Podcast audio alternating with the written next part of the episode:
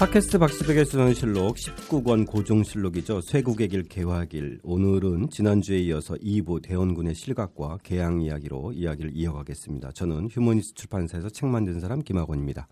네, 안녕하세요. 만화가 박시백입니다. 예, 건국대학교 사학과 신병주입니다. 예, 이 세 사람의 꼬임에 넘어간 남경태입니다. 어, 그렇게 되는 겁니까? 이번엔 다르게 말해보고 싶었어요. 그냥. 예, 저희가 아까 잠깐 에, 오면서 어, 방송 전에 우리 양경태 선배님을 뭐라고 그랬죠? 개념이, 개념이 넘치는 사람. 넘치는 사람이다. 네, 요즘 뭐 개념 없는 사람들이 너무 많은데. 그래서 개념을 사전 쓰셨나? 예, 아, 그래서 그런 그래서 그렇습니다. 오늘 질문 하나 잠깐 좀 어, 저희가 어, 그 답변하고 넘어갈게요. DWMECA 분이 5월 어, 5일 날 올려주신 질문입니다. 전각, 관루 등 건물 이름의 기능 음, 의미에 대해서 좀 알려주시면 유익할 것 같다 부탁드립니다. 이렇게 나왔는데요. 어.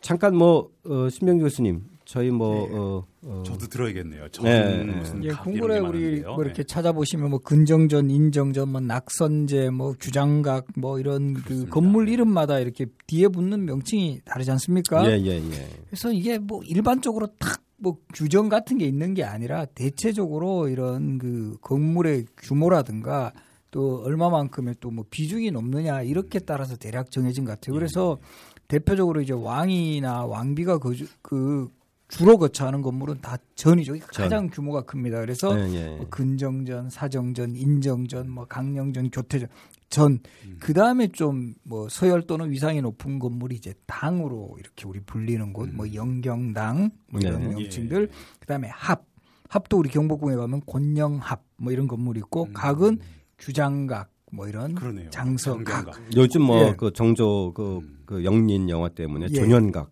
예, 조년각. 그 그런 식으로 전당 합각. 그다음에 들어가는 건물이 제, 낙선제. 그다음에 이제 헌, 헌은 뭐 관풍헌, 집복헌, 뭐 영춘헌. 예. 이런 헌의 건물은 보면 주로 이제 궁궐에서 이 후궁들의 초소를 헌으로 부르는 경우가 또 많았고요. 예, 예. 그다음에 이제 루 루가 갈 때 이제 루가 음, 2층 견물, 이제 경회루 또 규장각이 2층 주함루. 그다음에 이제 작은 정자들은 정 해가지고 음. 무슨 향원정이니 뭐그 음. 무슨 정 아, 정촌에 예, 예. 많죠 정으로 끝나는 예 건. 그래서 그런 후원의 이제 조그마한 규모의 건물 그래서 규모와 네. 기능에 따라서 그 대체적으로 이게 뭐 완전히 일치하지는 않는 게 왜냐하면 그 당시에도 환경전으로 불렀다가 또 환경당으로 또 이렇게 예. 뭐 그렇게 나, 격화된 예, 거죠. 격화되기도 하고 뭐 또 반대로 올라가는 경우도 있고 그런데 대체적으로는 뭐 한 전당 합각 재헌 루정 어. 요 정도로 이렇게 근데 혹시 예, 예. 그 처소하고 초선 처소하고 업무를 보는 건물 이런 거 구분은 없었나요? 명칭상에? 그런 거는 뭐 특별하게 이게 뭐 저기 그냥 뭐 예를 들어 가지고 그 정사를 보는 공간도 다 전이고 뭐 침전도 전이고 이게 약간 뭐 위상에 따라서 예, 예, 위상에 따라서 좀 어허. 약간 그 전이 가장 크고 그다음에 뭐당 요렇게 보는 게 가장 맞을 예. 것 같아요. 네. 다만 이제 저기에서 이제 우리 호칭 아, 예, 예. 호칭으로 많이 쓰는 게 이제 전하. 음. 그쭉 말씀하신 대로 이제 가장 존귀한 분이 예. 사시는 곳이 이제 전이었기 때문에 음. 거기에 사신다 해서 전하가 된 거잖아요. 음. 그러니까 아, 예, 전하라는 예. 이름이 들어가는 데는 왕과 왕비와 예, 예. 그리고 뭐 전왕비이기 때문에 하여튼 대비까지 예, 예, 세자 같은 경우는 저하로 쓰는데 저는 뭐 제가 문제 저는 건물에는 아니죠. 않죠. 예. 그 밑으로 이제 대원과 같은 경우에는 합파. 예, 예, 예. 예. 그렇죠. 각하는 아마 일본 쪽에서 온 거. 우리는 각하라는 표현 별로 쓰지 않았던 것 같아요. 각하는 제국 체제에서 네네. 일단 일본식 번역어가 그런 거인 것 같고요. 근데 바로 이런 그 궁궐의 건물 이름에 아래 하자를 쓰는 그렇죠. 이게 예. 많다는 거는 뭐아 그러네요. 폐하, 전하, 각하 그렇죠. 이런 게 다 그런 식이죠. 아, 건물에서 나온 건물은 아니죠. 폐는 음, 그렇죠. 그 황제가 거처한 것으로 가는 뭐 돌계단인가? 계단이죠. 음. 계단을 예. 의미하는 게 이제 폐자를 쓰고 그러니까 음. 여기 뭐 당도 당상 당하관 할 때도 요당 그렇죠. 관련 그러네. 그렇죠. 예. 예. 뭐 당에까지 올라갈 수 있는 직책. 예, 예. 당상관. 아, 예. 당상관. 신 교수님에게 익숙하신 규장각이라는 것은 원래 건물 이름에서 비롯된 겁니까? 기구 기구나 관청 이름이라고 볼 수가 있는 겁니다. 뭐 이제 정조가 그 건물을 각이 있으니까 건물은 건물이 규장 각이라고 짓고 사실은 규장각도 엄밀하게 말하면 2층 건물은 주함루예요. 1층이 규장각, 아, 2층이 2층 주함루 이렇게. 아. 아 예. 아, 원래는 건물인가요? 같은 건물인데 아. 이름이 그 1층 건물을 규장각이라고 그 전체는 규장각인데 예. 현판은 1층에 규장각인 현판을 달고 아, 현판이 같이 있군요. 예, 2층에다가 주함걸 현판을. 그럼 서울대에 지금 규장각이 있다는 건 건물이라는 물리적인 공간이 있다는 게 아닌 거죠? 아니죠. 거기 있었던 이제 기구로서의 규장각을 말하는 거죠. 책들이 대부분이 경성제를 제대를 거쳐 서울대를 거쳐서 지금의 규장각에 있기 때문에 네. 그거를 이제 연상시켜서 건물 이름을 지을 때 규장각이로 한 거죠. 예, 예. 참고로 저는 궁궐만이 아니라도 있잖아요. 이제 우리가 절 같은 데 가면 대웅전, 부처님, 아, 부처님을 네. 모신 곳이고 예, 또 예, 저기 예. 성균당 가보면 또 대성전. 그렇죠. 제일 큰 네. 어쨌든 네. 제일 사찰은 장경각도 있고요. 그죠? 아, 그렇죠? 거기서도 예, 똑같이 예. 쓰네요. 그럼 이름들. 예, 예, 예. 아, 그럼 자. 각인 경우엔 어떤 이제 문서의 보관 이런 의미가 되게 강한 것 같은데. 그럴 수도 있겠네요. 좀 그러니까 알아봐야 그러니까 그런 약간의 그런 좀 기능성 기능적인 게 이제 같이 하죠. 규모와 예, 기능적인 예. 게. 예. 자, 그러면 오늘 어, 어, 삼장 대원군의 실각 어, 성공과 실패로 저희 좀 들어가고 있습니다. 자, 자, 저희가 이제 그 대원군의 개혁의 성공과 실패에 대해서 좀 잠깐 이야기를 좀 나누어 보죠. 우선 그 박하백 님은 이 군역이나 황곡 개혁 그리고 이제 비변사 혁파나 서원 출패진 저희가 전제 전 시간에 다룬 거죠. 다룬 거죠. 이런 것에 대해서는 대단한 성공을 거두었지만 이제 경복궁 중건에 무리수를 두면서 에, 당백전이나 원납 원납전에 패단을 낳아서 이제 지지를 얻어서 실패했다는 좀 기존의 좀 통습적인 시각에 대해서 어 그건 아니다. 뭐 이런 것을 언급하면서 어, 그 말문을 좀 여셨어요. 예, 그렇죠? 예, 예. 예. 이거에 대해서 좀 얘기를 좀 하고 하는 걸로 얘기를 좀 여, 열어볼까요? 예, 예. 이건 좀 시점이 문제인데요. 예, 예. 대원군의 이런, 이런 이제 경복궁 그 완성이 이제 고종 5년에 그렇죠. 5년에 됐죠. 그 왕들이 이미 전반기에 완료가 됐죠. 그렇죠. 완료가 그렇죠. 됐고 네. 그다음에 대원군이 실각하게 된 것은 이제 고종 10년이거든요. 그렇죠. 예. 그로부터 5년이 지난 거죠. 예, 고종 10년에 이제 최익현의 그 상소가 계기가 돼서 실각을 하는데 문제는 우리가 이렇게 지금 설명하는 것은 뭐냐면 그 그보다 5년 전인 고종 5년 때도 이제 최익현이 상소로 이런 것들을 쭉 지적했던 적이 있어요. 네, 주로 이제 경복궁 중간에 대한 폐단 예, 그죠? 네. 여러 가지 폐단들을 지적하면서 대원군의 저격수군요. 어, 근데 이제 마침 어, 그 대원군이 실각하게 된 것은 그 고종 5년 때가 아니라 고종 10년 때의 상소로 실각이 됐는데 네. 대원군의 실각의 설명을 5년 때의 상소로 이렇게 갖다 붙이는 것 같은 인상을 받아 받아가지고 네. 실제 고종 5년이라고 하는 시점은 대원군이 어떤 그 입지가 탄탄할 때였고 네. 그렇죠. 경복궁 과정에서의 그런 무리수가 있었음에도 불구하고 백성들로부터 굉장한 지지와 환영을 받았고 2억까지 됐고 그죠? 예예예. 예, 예. 하지만 이제 결국 10년에 대원군이 대원군이 물러날 수밖에 없었던 것은 대원군 자신이 이제 어떤 근본적인 어, 상호 판단 미스일 수도 있고 그러니까 왕과 왕이 이제 권한을 위임받아서 섭정을 한 사람이 이 분명한 어떤 그 구분 이것을 제대로 못한 것에 저는 일차적인 원인이 있다. 네, 적절한 시점에서 네. 물려주고 네, 네. 어, 그 다음에 수순으로 갔어야 되는데 그렇죠. 그렇죠? 네. 저는 또 한 가지 이유를 덧치면 어, 조선의 정치 중앙 정치 구조가 상당히 비공식적인 측면이 많은 건 사실이에요. 네네. 네. 서양 같은 경우는 자문관이라고 해서 뭐 어드바이서라는 직책이라도 줍니다.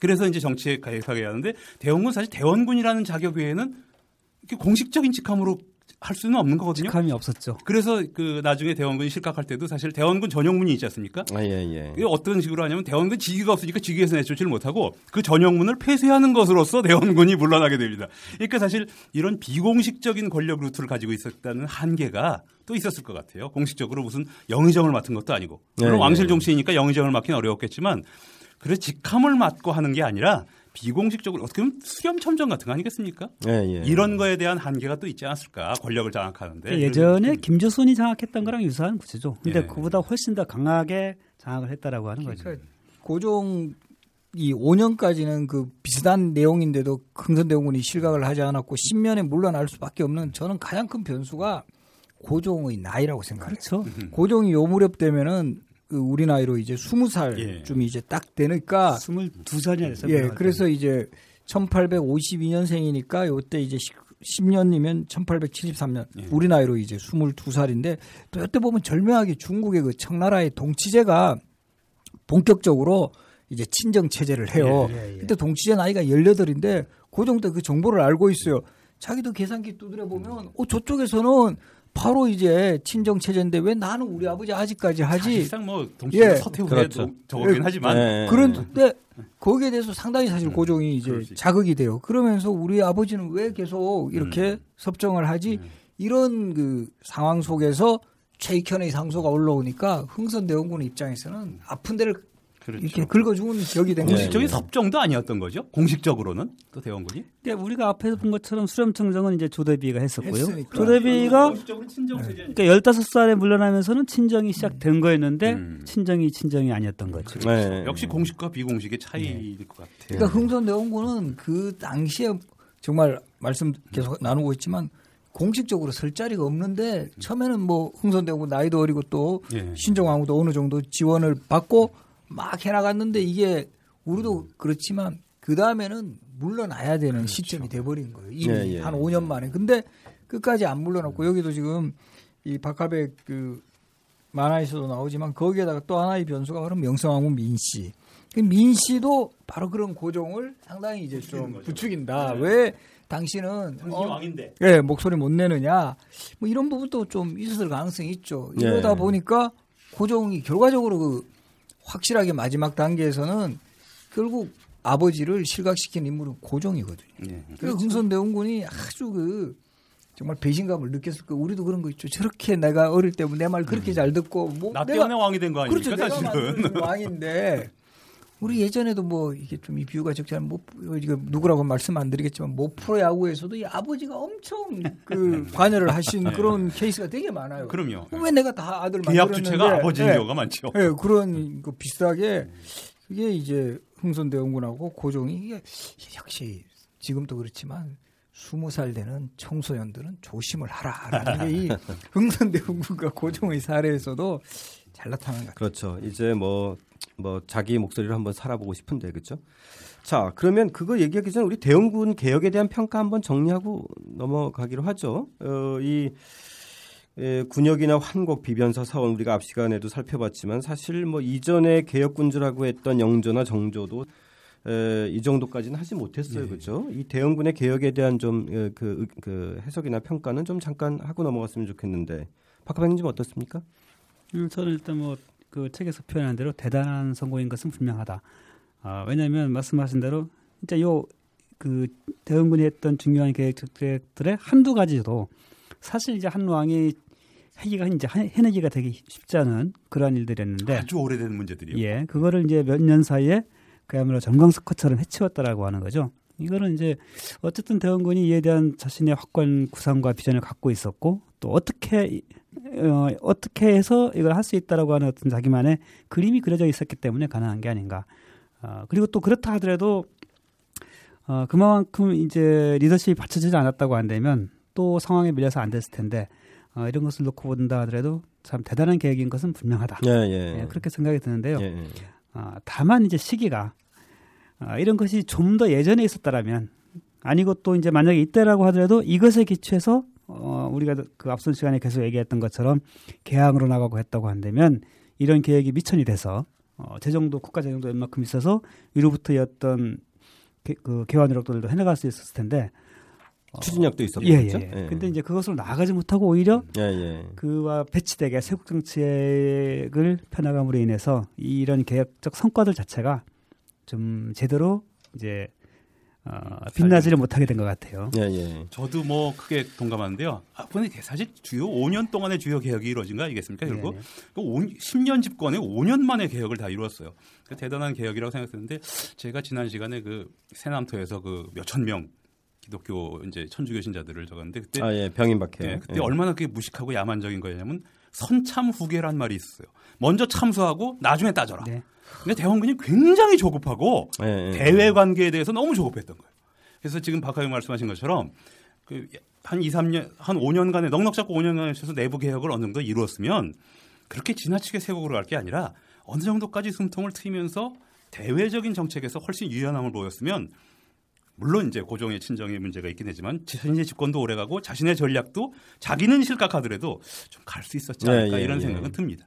그러니까 근데 그 1차적으로 이 개혁 조치만으로 본다면 보통 고종 1년, 2년에 주창이 돼서 3년, 5년 안에 다 이루어지는 것을 보면 이 집권 전에 뭔가 어, 플랜이. 자기 플랜이 좀 있었던 것 같아요. 것 분명히. 그죠? 예. 대단한 사람이에요. 만약에 네. 이런 것이 없었다면 이렇게 네. 고정 1년, 2년부터 쏟아져 나오기는 쉽지 않았을 것이다라는. 근데 이제 호재가 고정 7년이고 서원이 네. 고정 8년이고 네. 사실상 대원군 10년 동안은 거의 일관되게 정말 개혁 바람이 휘몰아쳤던 예. 것은 분명하죠. 예, 예, 예.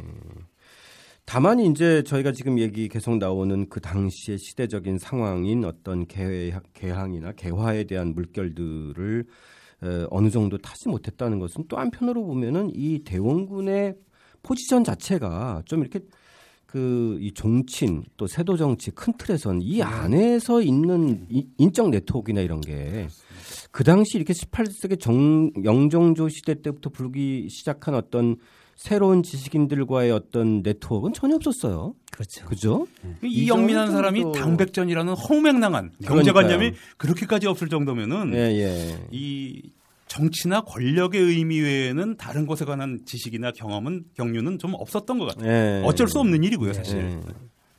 그런 점이 가장 좀 그, 그래서 그 결국은 우리가 지금 이제 지난 시간에도 한편 살펴봤던 이 개혁과 함께 양수리에 박혀 있던 이 척사 쇠국이 사실은 하나의 그런 어떤 시대적 상황과 조응하지 못하는 어떤 걸림돌이 됐는데 자 그렇다면은 이 대원군 정책에서 두 술에 박혀있던 이 개혁과 척사 쇠국 이거는 정말 좀 어쩔 수 없는 그 수레바퀴였을까요? 그것도 보면 흥선 최근에 와서는 또 이 흥선 대원군 입장에서 보면 이제 쇠국이라는 것 자체가 사실 이거는 그 당시의 용어가 아니에요. 잠깐 이제 흥선대원군을 좀 비판하는 관점에서 이렇게 뭔가 우리, 뭐, 예. 무조건 문을 닫았다 이런 되게 부정적인 그래서 흥선대원군 입장에서 그 당시에 어쨌든 저쪽에서 쳐들어오는 거예요. 치고 들어오는 상황 속에서 그럼 거기에서 뭐 무조건 그 당시에 어떤 뭐 정서라든가 분위기 속에서 또 흥선대원군은 상당히 그 당시로 치면 그좀 나이도 많고 네.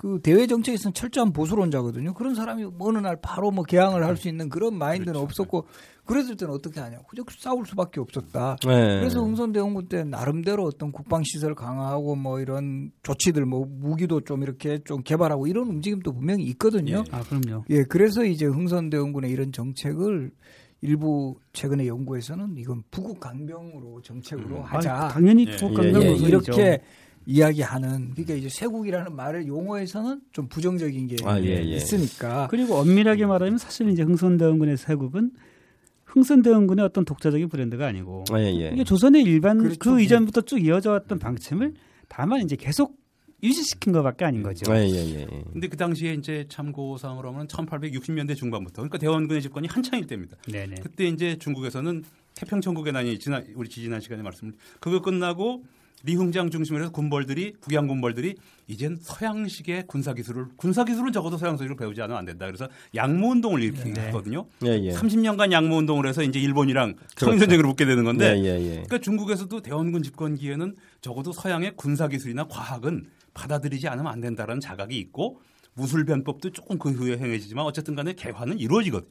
그러니까 사실 대원군이 그 아까 신 교수님 말씀하셨듯이 그 상황이 프랑스군도 침입하고 미국도 침입하고 이러니까 본인이 세국의 의지가 강했다기보다는 그 조건이 자꾸 그러니까 세국으로 갈 수밖에 없었다는 느낌도 네, 좀 있어요. 설령 그렇다더라도 그렇게 한번 일합을 겨뤄보면 이제 알잖아요. 아, 예. 우리가 하고 게임이 안 되는구나. 그러니까 신미양에는 예. 많이 졌으니까. 상대의 강함을 충분히 알고 이제 다른 그래도 배우려고 하는 노력을 하는 게 저는 예. 맞았다라고 생각이 예, 들어요. 예, 근데 어쨌든 공교롭게도 그때는 우리가 지난 시간에 했던 것처럼 뭐 이겼다고는 할 수 없지만 그들이 어쨌든 우리가 열심히 싸우니까 물러가 버림으로 인해서 참 강제 개항도 못하게 된 거죠 그때는. 네. 거기에 또 역사적인 자꾸 얘기가 들어갔는데 역사적인 지금도 제가 번역 일을 하면서 항상 느끼는 게 있습니다.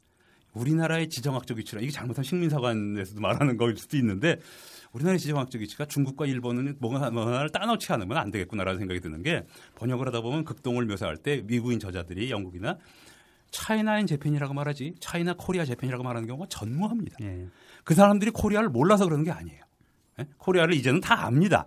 뭐 월드컵도 치렀고 다 아는데도 불구하고 동북아시아 3국을 다 말하면은 대표성이 없기 때문에 그냥 말하고 지나갈 땐 China 하나로 말을 못 합니다. 반드시 Japan은 또 해야 돼요. 너무 다르니까. 이게 중, 한국은 중간에 껴 있는. 저는 그게 아까 그 박하영 말씀하신 거에 연관이 되는 게 강력하게 영국이나 프랑스가 러시아든 중국과 일본을 제쳐놓고 조선에 강력하게 역량을 투입할 만한 가치가 없는 거예요. 그렇죠. 중국의 종주 그러니까 하다가 그냥 가버린 그렇죠. 거잖아요. 아, 조선 그만한 가치가 없다고 생각하기 네, 때문에 네. 그만한 특징도 없고 중국의 종주국이기도 하거든요. 어떻게 보면 그러니까 아마 역사적으로도 그렇게까지 미국이 이기고도 그냥 놔두는 일본은 개항하는데 시장으로서의 매력이 그만큼 그렇죠. 안 보였던 거죠. 네.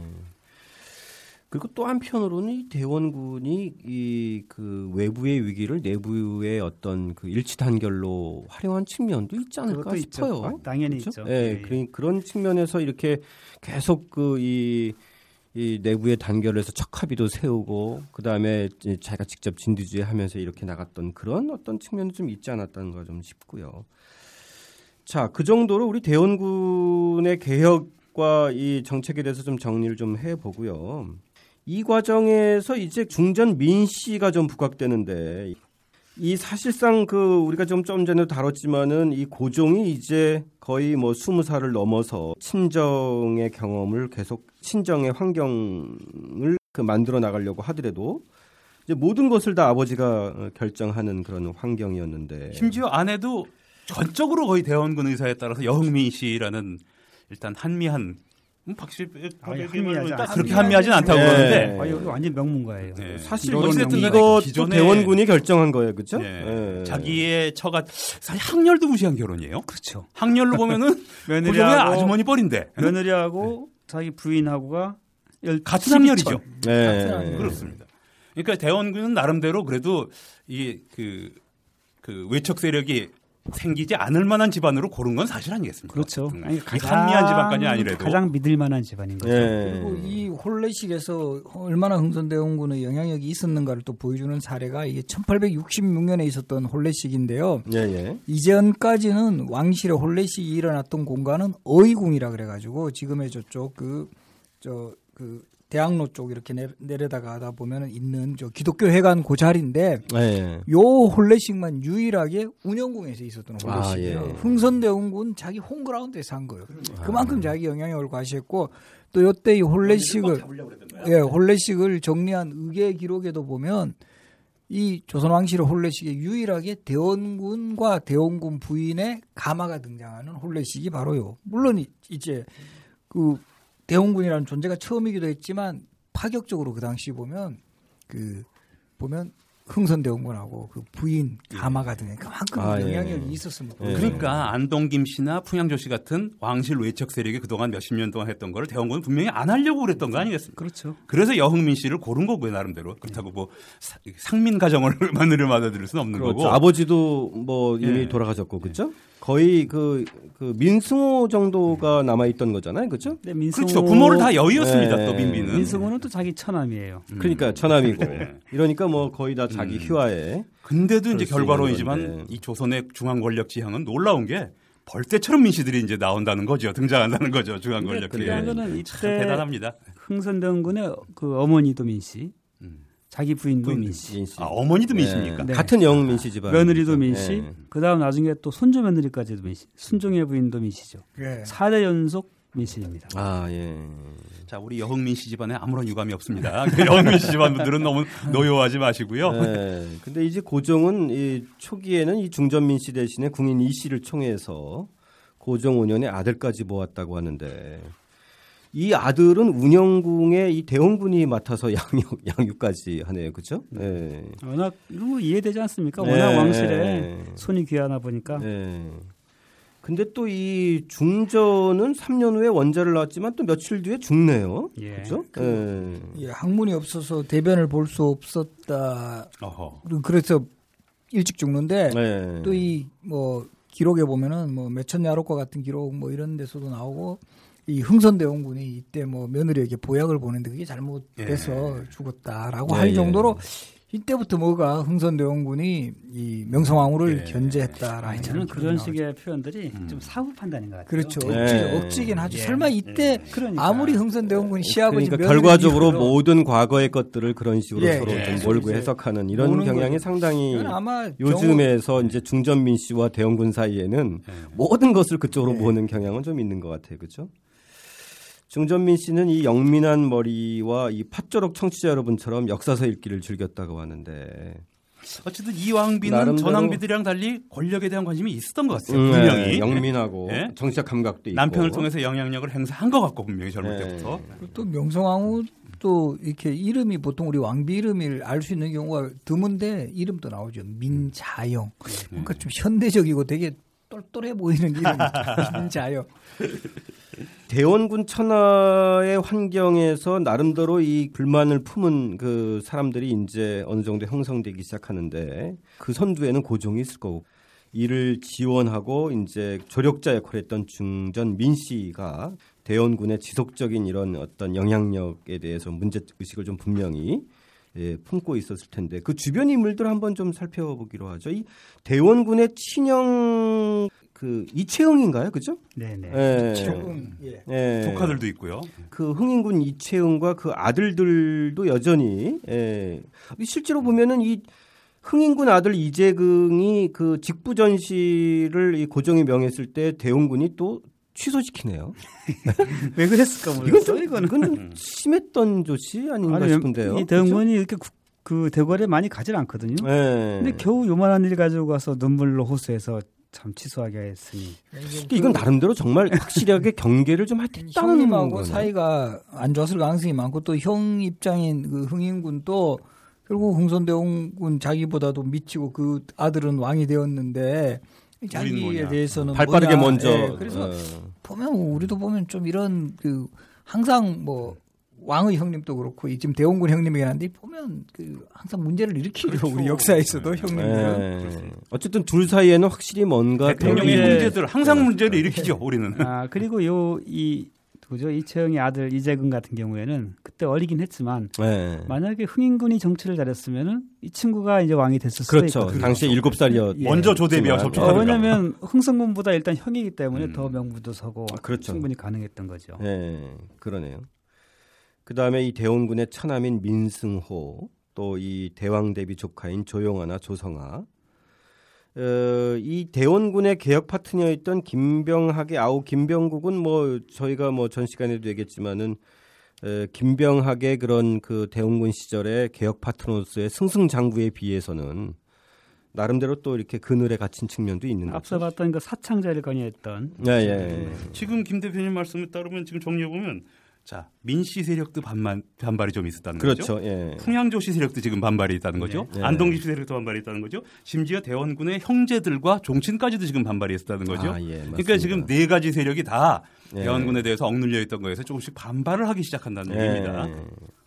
이게 결국 반발할 수 있는 가장 큰 근거가 저 사람 뭐야 이거 공식적인 증명도 없으면서 네. 우리로 치면은 뭐 예를 들어 뭐 프레야구로 보면 저 감독도 아니면서 왜 저 사람이 네. 자꾸 선수 기용하고 왜 저러냐 네. 이런 불만 아무리 잘해도 그 팀이 승리를 해도 그 사람에 대해서 한계 같은 거는 계속 지적이 될 수 있다. 그러면 공식적인 직함이 없는 근본적인 한계가 있는 거죠. 그렇죠. 겁니다, 더군다나 이제는 뭐 스무 살이 넘어서 스물두 살까지 가는데도 왕이 그렇죠. 계속 그 역할을 강화하고 있습니다. 그리고 이제 가장 큰 문제는 이제 흥선대원군이 어쨌든 그 직위는 뭐 어쨌든 이제 그 국가의 기구이기 때문에 직위는 다 주지만 권한을 주질 않는 거예요. 네.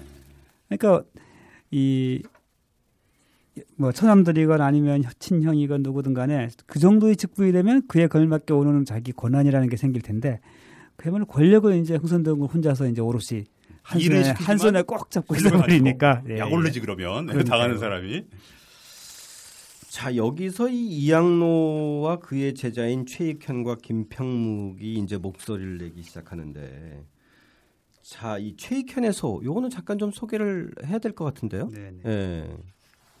여기 127쪽에 나오는 네. 내용이죠. 예 예 예. 예, 예. 뭐 신명재 교수님 잠깐 뭐 말씀해 주시죠. 그러니까 이게 사실 5년에도 이걸 올렸고 그 다음에 네. 또이 5년이 지난 후에 다시 이제 상소문을 올렸는데. 예. 이제 뭐 대신과 육경은 아래는 의견에 없고 대강과 시종들은 일 벌리기만 좋아한다는 비난을 이제 피하고 있습니다. 그리고 최근의 뭐 인재등용 또 나약한 사람만 채용하고 되고 또 그칠 새 없는 세금의 백성들은 어육이 되어버리고 선비 기풍이 무너집니다. 그리고 이제 개인을 섬기는 사람은 처신을 잘한다는 그런 소리를 듣습니다. 이런 식으로 쭉 문제를 이야기를 하다가 결국 이제 최익현이 아주 그 핵심을 찌르는데요.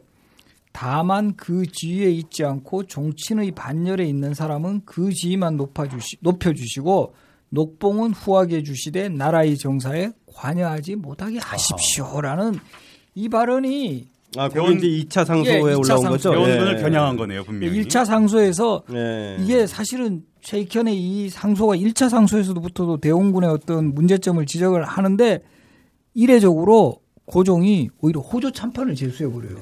그러니까 이게 흥선대원군이 이때 상당히 이제 배신감을 느낍니다. 그렇죠. 이때부터도 네. 자기를 비난한 글인데 제수를 하니까 그렇게 되면서 결국 이제 최익현을 그 극변에 유배하는 것으로 일단은 어느 정도 보면 타입이 되는데 그 다음에 이제 올라오는 상소에서 제가 방금 전에 예, 이야기했던 예, 예. 거기서 최익현이 진짜 고종 이건 아주 직격탄이네요. 예, 고종이 하고 싶은 말을 한 거예요. 그 예. 지위에 있지 않고 종친의 반열에 있는 사람은 정치에 거죠. 관여하게 하지 마십시오. 네. 그냥 녹봉만 후하게 주고 말어라. 근데 1차 상소도 사실상 이게 이제 사전 작업인데요. 네.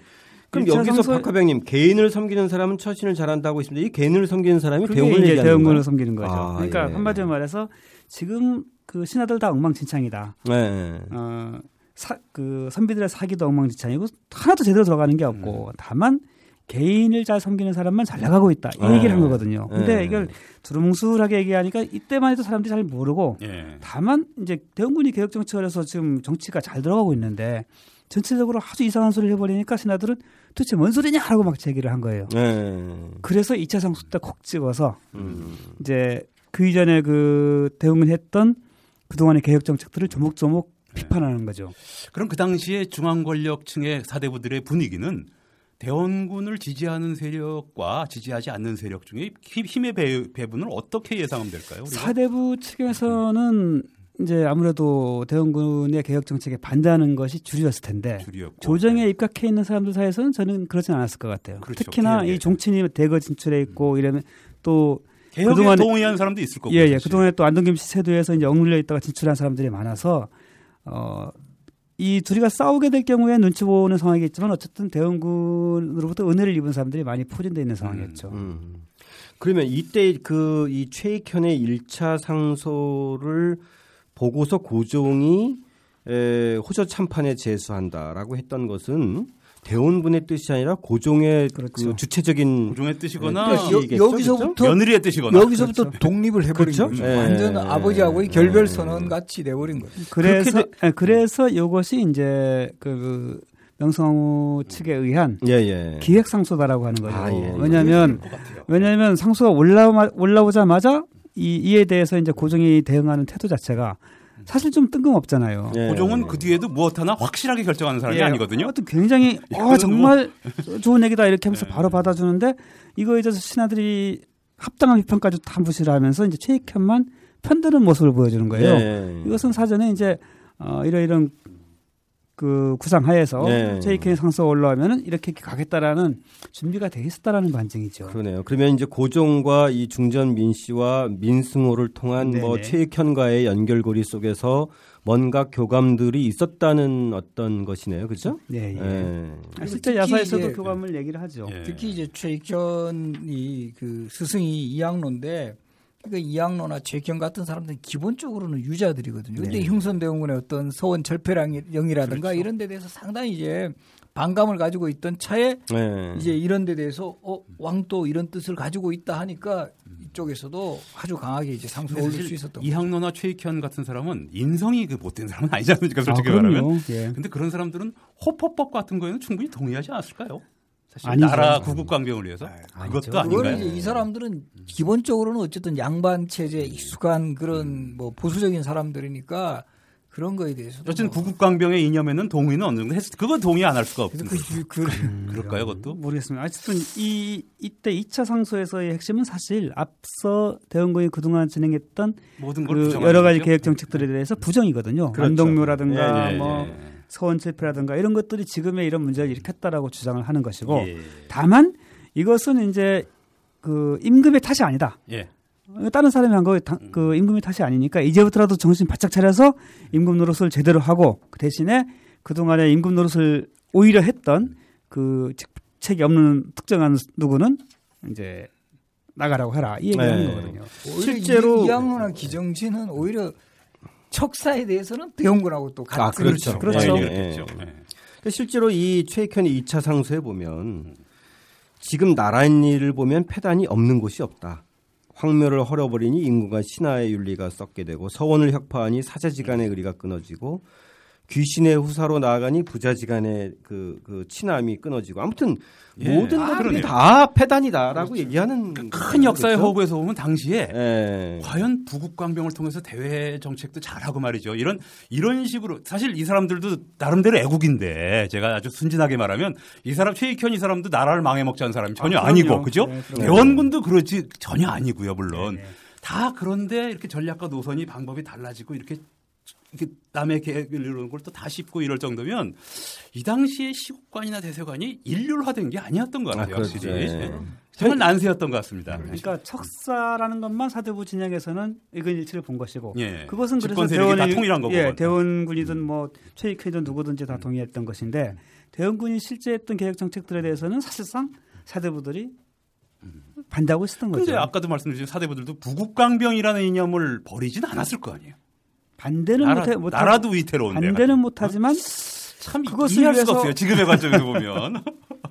예.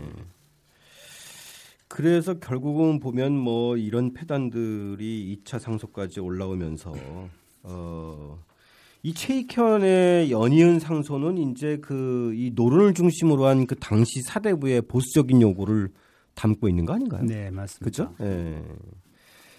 그래서 결국은 뭐 여기서 보면 서원 복구, 만동구 복구, 역적 사면 취소 뭐 이, 런 역적 사면 취소에 있어서도 예. 사실상 이제 대원군이 그동안에 역적으로 분류했던 사람들을 대거 거의 다 사면했거든요. 예. 우리가 앞서 봤던 뭐 이를테면 김기주, 김상로 뭐 이런 사람들도 있고 그 이전 숙종 때 또 더 앞서 그러니까 대부분 역적들에 대해서 사면했는데 네, 정도전도 이때 사면되고 예, 예. 최익현이 쿡 집어서 이 사람은 안 된다라고 한 것은 숙종 때의 남인인 이현일하고 또 누구더라 목내선인가 예, 목내선 이런 사람들이거든요. 예. 그러니까 어찌 보면 좀좀 치사한 예, 노론의 건데. 입장에서 네네. 이 정적들에 대한 사면을 취소하라 이런 정도전도 이때 사면됩니까?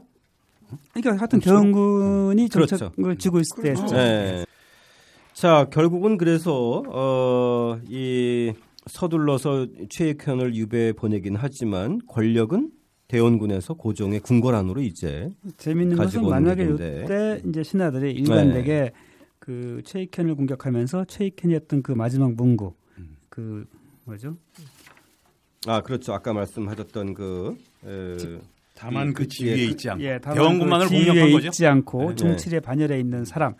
요 문구에 대해서 신하들이 계속 공격을 했으면 왕도 좀 애매했을 거예요. 아, 예. 근데 신하들에게 눈치를 가만히 보니까 이 왕의 태도가 일관되게 최익현을 옹호하는 것이 왕과 대원군 간에 이제 정치 투쟁이 그 벌어지고 예. 있는 거란 말이죠. 예. 여기서 어느 한쪽 편을 잘못 들었다가는 이후에 상당히 곤란해질 수 그렇죠. 있으니까 그렇죠. 최익현은 비판하되 요 문구에 대해서는 지적하지 않고 대충 넘어가는 겁니다. 예. 후위를 예, 위해서 예. 누가 이길지 모르니까. 그렇죠. 예. 그래서 이제 오히려 고종은 이걸 보고 자신감을 갖고 그래 너희들 말 들어서 최익현은 유리한 지식해줄게 해서 해서 최익현에 대해서는 벌을 주는 차면서 권력은 딱 틀어지고 네. 대원군을 이제 복귀시키지 않은 거죠. 네. 그때 이때는 정말 진짜 그 팽팽한 어떤 그 정치적 그렇죠. 긴장이 있었던 시기였을 것 같아요. 네. 그리고 최익현도 자기는 개일 신상의 불이익은 받았지만 소기의 목적을 달성한 거기 때문에 만족했을 거죠. 거예요. 네? 대원군을 실각시켰지 않습니까? 예. 그리고 한 1년 있다가 또 풀어줍니다. 그러니까 예. 어차피 그럴 걸 예상했을 것 같고. 네. 자, 이 권력을 잇는 대원군 그 결정적인 패배 원인은 아까 우리 박하백님이 말씀하신 그걸로 봐야 되겠죠, 그렇죠? 아, 그 그렇죠. 타이밍 을 물러날 때 예, 물러날 때 물러나지 못했던. 예. 그러니까 사실 15살에 물러나는 건 좀 그렇다 하더라도 20살에는 물러났어야 예. 됐어요.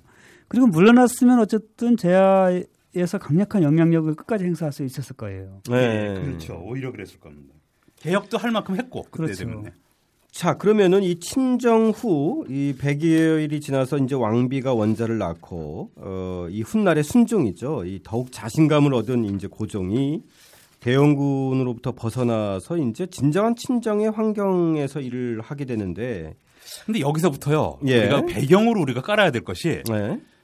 그 다음부터 이제 고종 대원군이 실각하고 난 다음에 고종의 정책이라든가 고종의 어떤 노선이라든가 어쨌든 모든 게 좋습니다. 네. 거기에 과연 명성황후의 측 세력의 입김이 어디까지가 어딘가지가 요거를 우리는 항상 염두에 둬야 될 것 같아요. 사실 네. 염두에 두고 진행을 해야 될 것 같습니다. 어디까지가 고종의 주체적인 결정이고. 네. 자, 이, 고... 아, 이 부분에서 제가 잠깐 미리 말씀드리면 네. 이 판단은 하여튼 고종과 명성황후는 저는 그 그야말로 일심동체에서 한 짝이다. 네. 왜냐하면 이 명성황후 단독으로서도 대원군과 상대할 수가 없고 예. 고종도 단독으로서 음. 대원군과 상대할 수가 없고 따라서 이 대원군이라고 하는 어마어마한 정적을 상대하기 위해서 둘은 완전히 일치할 수밖에 아니 그건 당연한 거고요. 네네네. 저는 누가 리더였을까 둘 중에 사실 이런 관심이 저는 좀 묘하죠. 그리고 시권에 뭐. 있어서는 그 민씨 측이 더 강하지 않았겠습니까? 예. 왜냐하면 어, 물적 부릴 수 있는 사람들이 이제 민씨밖에 예. 없었기 그렇죠. 때문에. 예. 그러니까 고종의 결정적인 물적 기반은 사실은 이 그이 그, 중전의 민씨 집안 외에는 그, 그 고종 자체 물적 기반은 좀 없었. 상당히 애매한 게 그렇죠? 왜냐하면 그런다면 대원군처럼 종친 측에서 살 수도 없는 거잖아요. 왜냐하면 네, 네, 네. 종친들이 부사한 게 다 대원군의 은혜를 입고 부사한 것이기 때문에 거기서 자기의 어떤 기반을 찾기도 힘들었을 테고. 맞습니다. 자기의 자기의 파트너가 되게 취약했던. 민씨들을 다 받아주다 보니까 또 안동김 씨, 풍양주 씨하고 다를 게 없어지고 고민도 많았을 것 같아요. 물론 네. 고종이. 어찌됐든 그렇게 됐습니다. 네. 자, 이 친정에 나선 고종, 어, 아까 방금 이제 남경태 선배님 말씀하셨던 이 그 민 씨와의 어떤 약학 관계나 주도성 이런 거는 상당히 그 관전 포인트 중에 하나일 것 네. 같고, 어, 그런 환경에서도 어쨌든 나름대로 고종이 주도적이고 되게 단호하면서 세련된 정치를 보였다. 이렇게 박혜백님 뭐 피력했어요. 그렇죠? 네. 예. 전체적인 정책 기조는 그래도 대원군이 했던 그 기조들을 좀 그 유지하는 거죠. 네, 네. 네. 그뭐 소원을 다시 복 적어왔다든가 네. 아니면 뭐 호포법을 갖다 취소했다 이런 건 아닌 거지 않습니까? 네. 특히나 이제 화양서원 복구명 같은 그러니까 그 신하들 입장에서도 서원에 대한 전면적인 복구를 내걸 수 없다는 걸 잘 알고 네. 왜냐하면 그 폐단이 워낙 컸던 건 자기들도 인정하니까 그렇죠. 그래서 그나마 이제 서원 북구로 갈 수 있는 그 출발적인 것이 이제 화양서원 같은 거거든요. 네. 이것은 워낙 송시열이라는 상징적인 인물을 모시는 데기 때문에 이런 정도는 들어주겠지 해서 탁 찔렀는데 고종이 이에 대해서도 단호하게 딱 반대를 했죠. 네. 근데 그 이 고종의 친정 그 대원군 높에 벗어나서 제가 직접 정치를 주도하면서 보였던 인사도 그 자기 아버지 스타일하고 좀 비슷해요. 보면 그러니까 음. 다양한 정치적 상황을 고려해서 대원군과 사이가 좋지 않았던 이 의원을 영의정으로 올리긴 하지만 그 외에 불만 세력들 이채영이나 뭐 김병국 이런 정책을 발탁하면서도 또 대원군 시절의 또 핵심들은 또 그대로 유지하고 아, 왜냐하면 네? 그거는 이제 함부로 친대원군 세력을 쳐낸다고 할 경우에는 자기를 네. 스스로 입지를 좁히는 거기 때문에 그렇죠. 굉장히 조심스러운 부분이죠. 네. 그래서 노론을 비롯한 이 사대부를 위해서 뭐 이 몇 가지 좀 들어주고 그죠? 네. 에, 아까 그 박시백 화백이 얘기했던 게 사면과 관련된 에, 목내선이나 이연일은 또 취소를 시키고. 그럼 음. 대내적으로는 대원군 정치하고 크게 달라진 게 없는 건데 이제 대외적으로 달라지는 거죠. 그렇죠. 네. 대외적으로는 사실상 달라진 게 없는데 음. 이제 달라질 환경이 이제 네, 생기게 그렇죠. 되죠. 네. 달라지니까. 근데 이 아까 박시백 화백님이 말씀하셨듯이 양주에 있는 대원군을 오라고 하는 유생들의 청에는 완전히 그냥 귀를 닫아버리네요. 네. 네? 그러니까 이제 흥선 대원군이 화가 나니까 네. 보면 그 이 당시에 그 흥선 대원군이 결국 실가하고 나서 흥선 대원군이 몇 차례 궁궐에 갔을 때도 뭐 고종이 찾지 않았다라는 음. 이런 이야기가 나오들 정도로 갈등 관계였고 결국 화가 나니까 양주 별장하고 이거는 보면 마치 태조가 네. 태종이 왕이 오르고 나서 저게 꼴 보기 싫다 해가지고 함흥 고향에 가는 거하고도 네. 사실 유사한 그러네요. 상황인데 어쨌든 그 당시 또 유교 국가고 하니까 또 일반 사람들은 또 아버지 왜 저렇게 그 방치하면 안 되지 않느냐. 그리고 이제 좀 모셔오라. 이럴 때 이제 고종이 이때는 상당히 이제 화를 내죠. 내가 뭐 잘못한 게 뭐있냐. 나도 아버지한테 내가 나름대로 어, 아니 또 나는 고종 입장에서는 나도 아버지한테 할 거 다 한다. 네. 그래가 뭐 문안 인사도 하고 내가 그러는데 너희들 왜 그러냐 이렇게 해서 이때 시범 케이스로 이때 강하게 흥선대 원군을 모셔오라고 했던 그 뭐 최하식 등 뭐 이런 사람들을 그 소소문 밖에서 이제 차명을 내리는 거죠. 그래서 아, 그 정도로 좀그 정도 우리가 보면 되게 유약한 그런 이미지. 그리고 우리가 고종하고 흥선대원군 초상화 보면 딱 대비되거든요. 아버지는 엄청 세 보이고 네, 아들은 되게 순해 보이는데 이때 스무 살 요분들은 사진이 남아 있는 분이니까 예, 있고. 딱 보면 사진만 봐도 참 밀릴 것 같은데 의외로 고종이 나름대로 굉장히 단호했어요. 예, 이때부터는 단호하게. 139쪽 그 박시백 화백의 마지막 그림을 보면 대원군은 어쨌든 아들이 고종이니까 또 덜 저거 했을지 모르죠. 타깃을 명성황후로 잡고 있어요. 여기서 보면 확실히 이 요망한 그러니까 계집. 아마도 고종 그러니까 정적이 민비라는 그 생각을 했던 것 같아요. 아들은 잘하니까 저 착한 아들이 우리도 그런 음. 생각 많이 저 착한 아들이 시어머니들 시어머니들의 마, 네, 마인드죠. 딱 그 마인드죠. 저 며느리 저것 때문에 그랬다. 그거는 충분히 그랬을 가능성도 많죠. 왜? 고종은 너무 잘 알았으니까 홍선동은 네. 정말 그 어릴 때는 말잘 들었겠죠. 다 했을 거잖아요. 아 예. 근데 이건 뭐 이건 아마 다 느껴보시는 분들 많을 겁니다. 네. 실제로 그런 부분도 좀 있, 었어요 신 교수님은 참고로 따님밖에 없기 때문에 그런 네. 경험을 안 하게 될 겁니다. 자, 이 중전 민 씨의 오라비 민승호가 당연히 이렇게 이제 변화된 그 정치 환경에서 고종의 측근으로 이제 올라왔는데 어, 이거 정말 특이한 거는 1년 후에 이, 이 폭탄 상자를 열고서 네, 죽네요. 폭사죠. 폭사를. 이거는 굉장히 그 특이한 사례예요. 이 당시에 이 정도의 그 성능을 가진 폭탄이 있었나요? 상자를 열면 근데 이거 이 민승호만이 아니라 이 다섯 살 난 아들 양모 주변에 있던 사람들이 다 이게 이게 이를테면 뭐라면 양모가 곧 그 명성황후의 어머니고. 그러니까 예. 그리고 그 다섯 살난 아들은 유일한 거기에 이제 그 아들이고 후계자죠. 후계자, 후계자잖아요. 예. 민씨 집안에. 예, 민씨 집안의 후계자. 한마디로 이제 그 명성황후 민씨 집안의 친정이 사라져 버린 거예요. 그렇죠. 예. 예.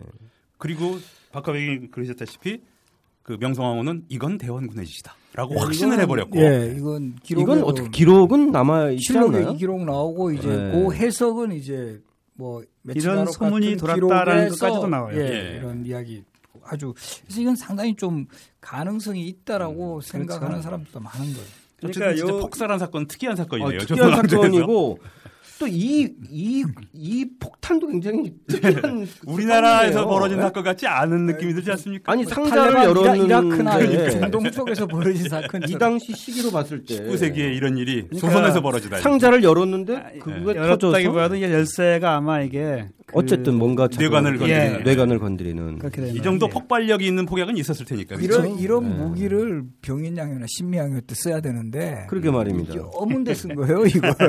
근데 이거는 어떻게 이 정도 큰 사건이었다면 좀 수사가 꽤 됐을 텐데 그죠? 됐을 텐데 범인을 이거에 대한 어떤 수사 기록은 아 이거 수사 기록이 있어요. 그래서 예. 관련돼서 뭐 하여튼 벌 받고 한 사람들도 있었던 걸로 아는데 그 예. 대원군과 연계는 나오진 않았습니다. 아. 예. 그래서 이런 그 대원군이 했을 거라는 소문이 이제 퍼져 있었고 또 한편으로는 대원군이 했을 거라고 사람들이 생각할 것을 노려서 음. 누군가가 버린 것이다라고 하는 소문도 있었고 그럼 그 당시 여론은 음.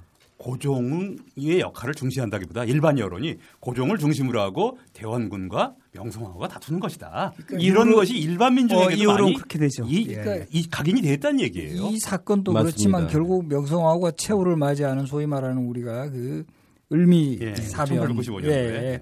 그 상황에서도 결국 마지막에 대원군이 그 장소에 있거든요. 그렇죠. 현장에. 그러니까 이 두 사람은 참 시아버지와 며느리 이게 이전에 정말 엄청나게 악연을 가질 수밖에 없는 네. 또 이게 시대상에서 그렇습니다. 시대 상황이 이렇게 만든 또 우리 뭐 비극 뭐 당장 뒤에 이제 이모군란도 보면 또 그렇죠. 네. 맞습니다. 네. 그리고 또 여기서 하나 만더 지적을 하면요. 고종이 아버지하고 하도 사이 안 좋으니까 이때 누구한테 잘하냐 하면 조대비. 아, 예, 예, 예. 계속 전화 올리고 예. 항상 뭐 정말 인사도 잘 가고 또뭐 음. 중요한 사안은 또 예. 거의 보기 드물게 효도를 합니다. 네. 맞습니다. 우리도 그런 경우 많잖아요. 막 되게 이제 막 좀 자기가 아버지하고 사이 안 좋은 경우는 또 어머니한테는 극진하게 나 정말 난 괜찮은 인간성을 가진 사람이다. 예. 이런 걸 강조하기 그러니까 막말하면 고종은 누군가에게 의존하지 않으면 이 사람은 좀 그랬던 거예요. 근데 그래서 아버지에게 의존하고 네. 부인에게 의존하고. 네. 아니, 되게, 되게 우유부단한 사람인 건 맞아요. 우유부단한 사람인데. 그렇지 착하긴 하겠죠. 네. 아버지가 강하면 아들이 착할 수밖에. 아니, 근데 아버지는 진짜 밉지 않겠습니까? 그래서 네. 제가 아까 드린 말씀이 왕인데. 그 당시 조선 이제 사대부 정도가 아니라 이제 그 당시만 해도 약간 여론 사회가 이제 벌어진 일반 민중들도 이거는 며느리와 시아버지의 대결이지 아들과 시아버지도 아니고 아들은 왠지 빠져 있고 왕인데도 불구하고 이런 게 조선 민중조차도 이제 그런 식의 아. 시각을 가지고 있을 그, 어느 가지고 있을 정도니까요. 왜냐하면 이리고 그리고 나서 이렇게 그 대원군이 실각하고 나서 불과 한두 해서 한두 해가 지나 보니까 이제 이 관직들은 뭐 누가 들어섰건 이거와 상관없이 실세를 민씨들이 딱 장악하고 네, 세도 민씨가 세도가를 확 성장을 해서 음. 이제 권력의 주체가 민씨가 된 거예요. 예. 그러니까 당연히 그렇게 보게 되겠죠. 자, 우리 고정 13년에 있었던 이 윤효 사건, 강화주 조약으로 이어지는 이 사건을 좀 보기 위해서 당시 일본의 정서를 좀 잠깐 좀 살펴보고 넘어가기로 하죠. 이 도쿠가와 막부가 미일 화친 조약 이후 빠르게 이제 개화해서 영국, 네덜란드, 러시아, 프랑스 등과 이제 연이어 조약을 맺고 이제 부국강병의 길에 나서게 되는데 메이지 유신을 그렇죠? 하는 거죠. 예, 예. 남규 선생님이 이때 어쨌든 1860년대 초 이 시기가 바로 막부에 반대하는 이른바 이제 아까 지난주에도 저희 말했지만 조낭 양이 세력이 예. 좀 등장하게 되는 거죠. 그렇죠. 그렇죠? 예. 이제, 이제 조낭 양이 세력이 사실 뭐 천황의 존재는 중세 후기 몇백 년 에도 시대에는 천황의 존재를 몰랐어요. 네. 민족 천황이 있는 줄도 몰랐습니다. 심지어. 그러니까 이제 막부가 사실상 왕인데 네. 중국 황제의 책봉을 받는 것도 막부의 쇼군입니다. 그러니까 천황이 없다가 이제 천황을 거의 만들어낸 셈이죠. 네. 대화 세력이. 그래서 어쨌든 성공을 하고 1868년도에 메이지 천황을 옹립하고 메이지 18살에 메이지 천황을 하고 메이지 유신을 합니다. 네. 그러고 1876년 운요 사건이 75년이니까 불과 7년 아닙니까? 그렇죠. 요 사이에 유신 세력이 그 당시 굉장히 청렴했어요, 솔직히. 3, 40대의 젊은이들이고 우리가 특기할 만한 거는 우리가 이제 나중에 일본에 신사유람단을 보내게 되는 걸 훨씬 더 큰 규모로 구미 사절단을 보내죠. 네. 그래서 미국에서 배울 건 뭐다, 독일에서 배울 건 뭐다. 그래서 뜯어맞춥니다. 예를 들어 뭐 해군은 영국 쪽을 받는다, 최신은 프랑스를 택한다. 이래갖고 화혼양제라고 말하는데 화라는 건 일본을 뜻하는 거 아니겠습니까? 네. 화식하면은 화 일본의 혼에 서양의 제주 기술을 접목시킨다. 박정희식 토착 유신하고 똑같습니다. 아, 그러니까 예. 박정희가 150년 뒤에 유신을 말한 게 토착 서양 세력 서양의 문물을 토착화시키겠다는 거예요.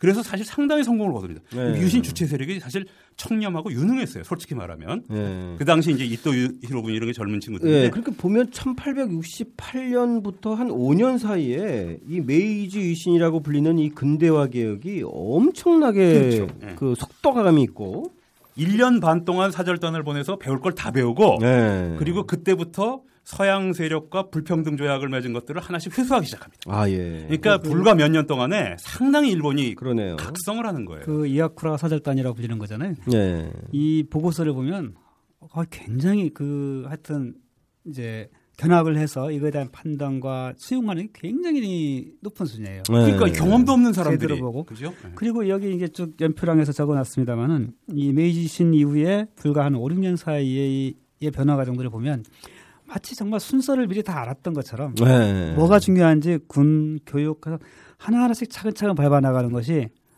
어, 너무 대단해요. 맞습니다. 무슨 뭐 이렇게 모자이크 네. 채워 나가듯이 네. 완성해 나가듯이 하는데 신병수 씨님 잠깐 이 메이주이신 과정 잠깐 좀 예. 예. 이건 뭐 남경재 선생님이 네. 하셔야 되는 거 아닌가? 아니요, 제가 지금까지 뭐 메이지유신 정리를 했고요. 예. 그러니까 우리 역사를 할때 예. 그러셨습니까? 일본이 우리 국사 교과서에 등장하는 게 몇 개 안 되는데요. 사실 저는 그것도 잘못했다고 생각하는데 아주 고대의 철기 문명이 한반도를 통해서 전래되었다. 뚝 뛰어가지고 조금 더 가르치는 선생은 이제 삼국 시대 말기에 일본이 조금 백제 즉 어, 응원군을 보내왔다. 그리고 뚝 떨어져가지고 안 나오다가 임진왜란 때 나옵니다. 아, 그 전에는 나오죠. 외구. 그렇죠. 외군들. 외군제 쓰시마가 주로고 그리고 임진왜란 끝나고 뚝 떨어져서 안 나오다가 또 강화도 조약 때 나오는 거예요. 네, 맞아요. 그러니까 이렇게 아, 가르치면 안 되는 건데 네. 제가 보기에는 일본은 에도 시대의 번영이 토대가 되었던 거예요. 그렇죠. 그랬기 때문에 이런 나름대로의 인구도 우리보다 많고 맞습니다. 그렇기 때문에 메이지 유신 짧은 기간에 제가 아까 말했다시피 유신 주체 세력이 어쨌든 간에 일본을 위해서는 굉장히 좋은 세력이었습니다. 지도 세력. 네. 남의 나라를 위해서는 침략 세력이니까 좋다고 말할 수 없는데 궁금한 게 이 조니 왕이 양이 세력들이 초창기 때는 어쨌든 천황제를 옹립하면서도 그렇죠. 또 서양에 대해서도 반대했다가 그 나중에 그것을 양의를 떼어버리고 개혁을 추진하게 되는데 그러니까 우리가 서학에서 이렇게 이게 조선의 관점에서 보면 이게 그 같이 대립되어지는 것들이 이렇게 한꺼번에 몰려 있는. 그러니까 지지난 시간에도 우리가 얘기했는데요. 예, 버려나가는 거예요. 열쇠는 하나입니다. 우리는 19 세기 초반부터 서학이라는 걸 종교와 문물을 같이 봤기 때문에 다 네. 거부한 거고 네. 일본은 메이지 유신 이후로는 적어도 문물과 종교를 분리를 한 겁니다. 아, 예. 그러니까 서양 문물을 화원양제라고 제가 아까 말씀드렸다시피 그거는 빨리 받아들일 수 있고 빨리 개조를 할 수 있었던 거죠. 위로부터의 근대화 아니겠습니까? 대표적인 이제 그게 몇 년간의 성공했을 수 있던 건 그런 저력이 있었던 것이고 그리고 이제 적어도 그 전까지 어떤 일본 그 역사의 경험이 이 친구들은 끊임없이 이제 강함을 추구해온 그렇죠. 친구들이죠. 네. 전국 시대 이후에 패권주의죠. 이거 전주의적이죠, 진짜. 네. 그래서 보다 강한 것을 위해서라면 충분히 배우는 자세가 항상 예, 열려 예, 있었다라고 예. 하는 거죠. 그리고 예전에 우리 그 남 선배님 많이 말씀하셨지만 그 난학이라고 그래서 세국 정치를 하는 기간 동안에 기간 동안에도 그 네덜란드와의 교류는 쭉 이어오고 있었단 네. 말이죠. 창문 하나는 열어둔 네 거죠. 그러니까 서양이라는 데가 존재하고 여기 기술은 어떻게 발전하고 있다라고 하는 것에 대해서 이제 적어도 그 지도층들 사이에서는 상당히 이제 알고 있었다라고 하는 것이고 네. 그래서 이미 이때 이제 그 미국에 의해서 강제 개항을 하고 난 다음에 벌써 이 막부에서도 보면 강모소 설치하고 서양식 군사 훈련하고 맞습니다. 총포 제작소 만들고 서양의 유학생 파견하고 우리가 개항한 이후에 하는, 행하는 것보다 더 빠른 속도로 착착 진행을 합니다. 예, 예, 예. 이것조차도 이제 이 조랑양이파들이 이제 나라의 혼을 팔아버린다 하면서 반대하다가 그래서 얘네들은 그 조랑양이파들은 조그만 그 번 두 개가 합작해가지고 자체적으로 그 영국이나 프랑스, 네덜란드 얘네들, 얘네들 학생들은 전쟁을 벌여요. 예. 전쟁을 벌여서 져 보니까 어 쟤네가 진짜 강하구나 해서 순식간에 예 입장을 바꿔서 진짜 어 그야말로 양의를 벌이고 네. 그리고 그걸 정당화하는 게 네. 혼은 일본의 혼이다라는 거예요. 그렇죠. 네. 그렇게 정당화하니까 가능한 거죠. 그렇게 이제 뭐 자기들 나름대로 그런 뭐 번영을 바탕으로 서양 기술 배우고 뭐 이렇게 무장하고 이것까지는 좋다 이거죠. 예. 근데 이게 침략을 하면 안 그러니까. 되는 거죠. 그러니까 이거는 우리가 명백하게 짚고 넘어가야 되는 거는 그 정한론이라는 것 자체가 이들의 그 완전히 잘못된 그 발상, 예, 그런 논리는 예. 결국 이제 저쪽에서 뭐 우리 뭐 흔한 말로 뭐 어디 종로에서 뺨 맞고 뭐 음. 한강에서 핫플이 하고 지금 그런 식으로 아니 그 논리를 논리. 바로 제국주의 일본 예. 정신적 지도자가 말합니다. 예. 그 우리가 일, 저 러시아, 영국, 프랑스, 일본이 그러니까 우리가 불평등하게 이렇게 맺은 손해 본 것들을 조선과 만주를 정복함으로써 그러니까. 만회해야 된다라고 말합니다. 네. 이건 명백한 제국주의 노선이거든요. 지금 문제는 침략 노선이에요. 지금 문제는 바로 일본이 지금 또좀 소위 말하는 아베 정권 들어서고 예. 이제 소위 막 강한 그 구구 정책 쓰는데 이게 이런 걸 우리가 역사에서 항상 신경을 써야 그렇죠. 그, 이때는 우리가 당했지만 이제는 정말 더 이상은 진짜 이 당하면 안 아, 된다는 아, 거죠. 네. 그 애들은 진짜 좀 웃긴 애들이야. 네.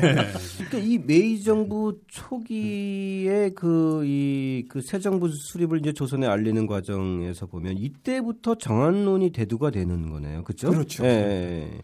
그 메이주의 신의 주도자인 이 사이고 다카모리 그리고 그렇죠? 일본의 사회 경제적인 조건이나 역사적인 조건으로 볼때 네.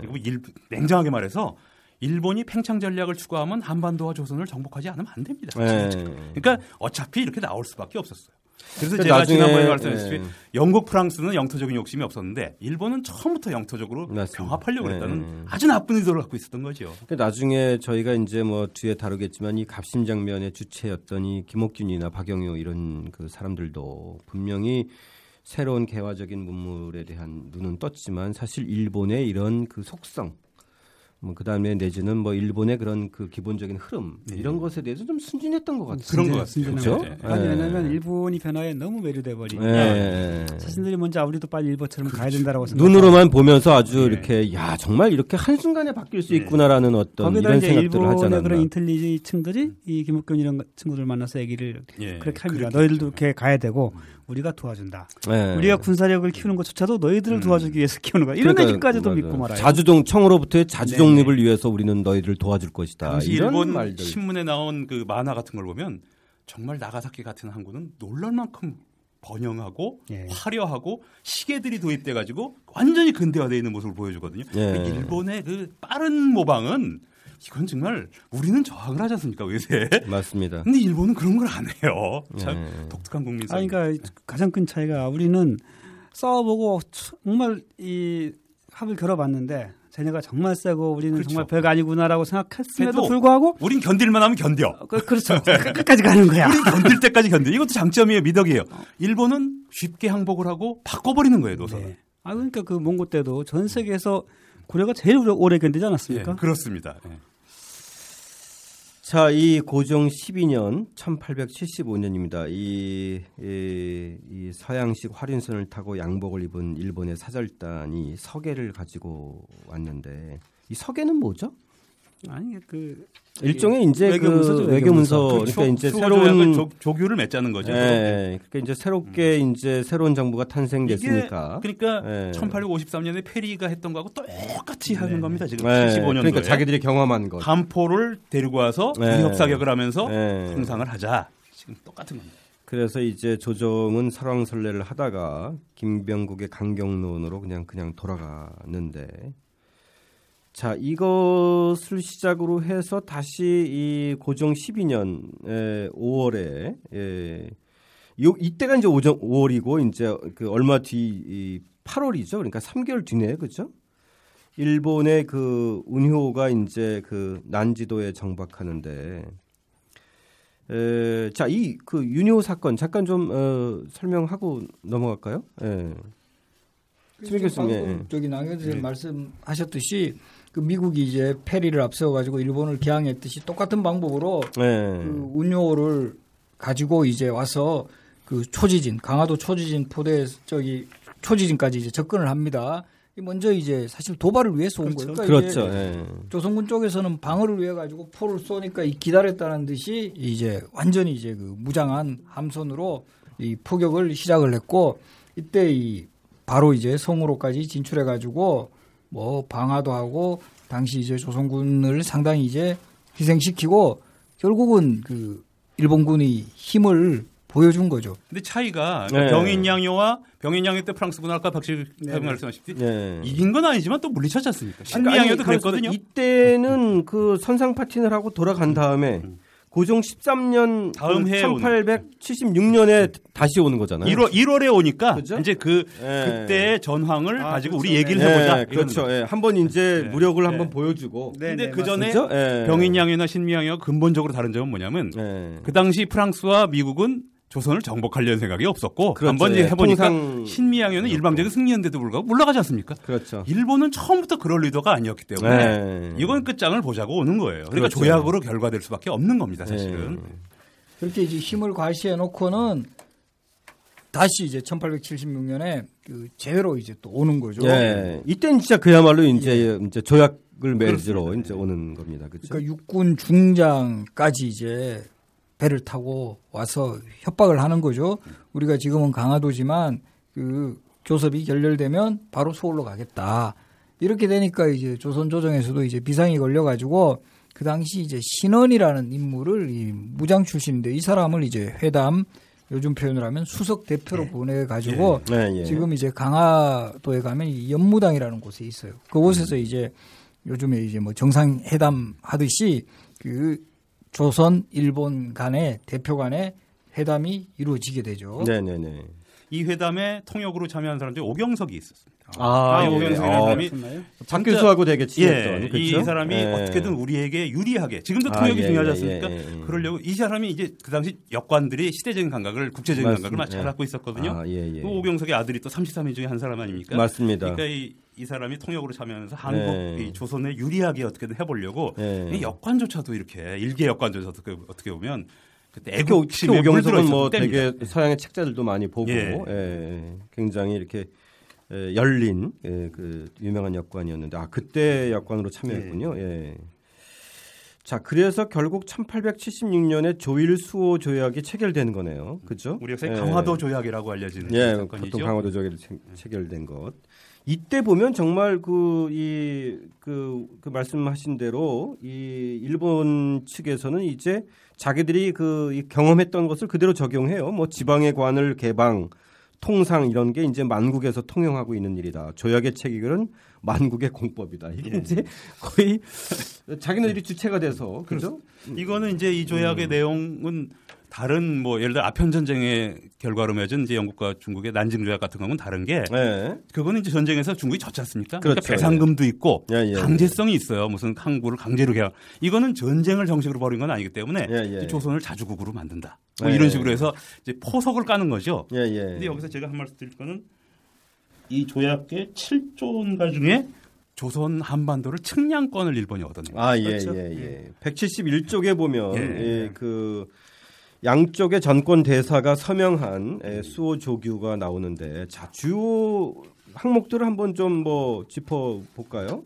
당경태 선배님은 음. 지금 7종 어, 네. 일본국 항해자들이 요거 마저 말씀드리면은 예, 예. 이층 사실 이때 측량한 결과를 지금도 일부 쓸 수 있을 정도로 정, 정교하게 측량을 해요. 아, 예, 예. 그리고 이 과정에서 관계통합 능비가 개발돼 발견되죠. 일본군 그 장교가 중국 지안에 있는 당시 금나라 시조비라고 잘못 알려진 건데 이렇게 넝쿨이 네, 예, 많이 쌓여서 이게 관계토항비 그래서 관계토항비 그 탁본 위조 사건이 거기서 벌어지지 않습니까? 예, 예, 그러니까 일본이 군대를 이용해서 조선 반도를 이제 측량을 하거든요. 그러니까 이 측량 남의 나라를 측량할 수 있는 권리가 얼마나 이게 침, 침탈할 가능성이 많은 거냐라는 걸 조선의 위정자들이 모르는 거예요. 아, 그렇죠. 그러니까 이럴 네. 정도로 근 국제적인 마인드가 사실 없었던 거죠.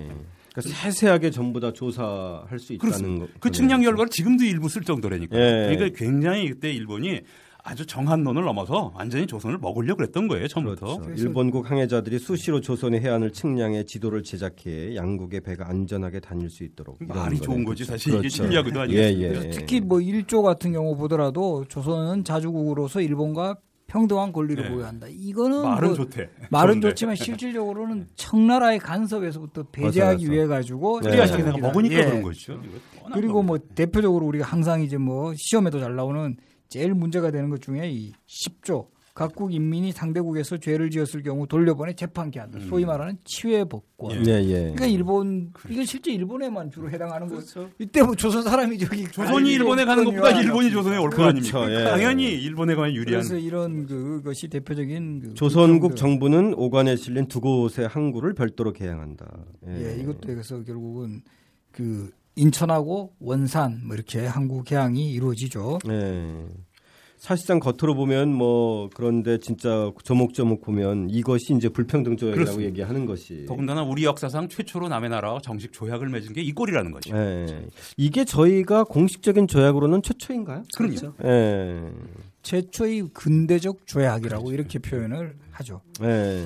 그리고 이때 사실은 이거를 이 상황에서 가장 강한 또 반대 그 상소를 올린 인물이 또 최익현. 네. 이 사람은 계속 이런 상소문을 올리고 네. 또뭐 정말 공식처럼 또 유배를 가요. 네. 흑산도로 또 이번에 음. 가십니다. 그러네요. 제가 2007년에 흑산도 한번 답사를 하러 간 적이 있는데 최익현 그 유배지가 어. 남아 있습니다. 아, 흔적이 남아 있고요. 이 결과적으로 마지막에는 그 의병이 이렇게 했다가 대마도 또까지 분도 참 고초가 많고 파란만장한 분이에요. 그렇죠. 네. 고종 시대 때 소하면은 최익현. 예. 그렇죠. 정말 네. 편하게 살고자 하는 분이 아닙니다, 사실. 아, 정말 대단하신 분이죠. 예. 자 오늘 어, 저희 이 윤유 사건과 이 강화도 어, 불평등 조약까지 예, 저희가 좀 다루고요. 어, 다음 주 이 시간에 저희 19권 고정실록 마지막 편이죠. 어, 3부 이모군란과 갑신정변 편으로 다시 한번 어, 찾아뵙겠습니다. 오늘 어, 세분 좋은 말씀 감사드리고요. 아, 청취해 주신 국내 청취자 여러분께 감사드리겠습니다. 다음 시간에 찾아뵙겠습니다. 네, 고맙습니다. 네, 감사합니다.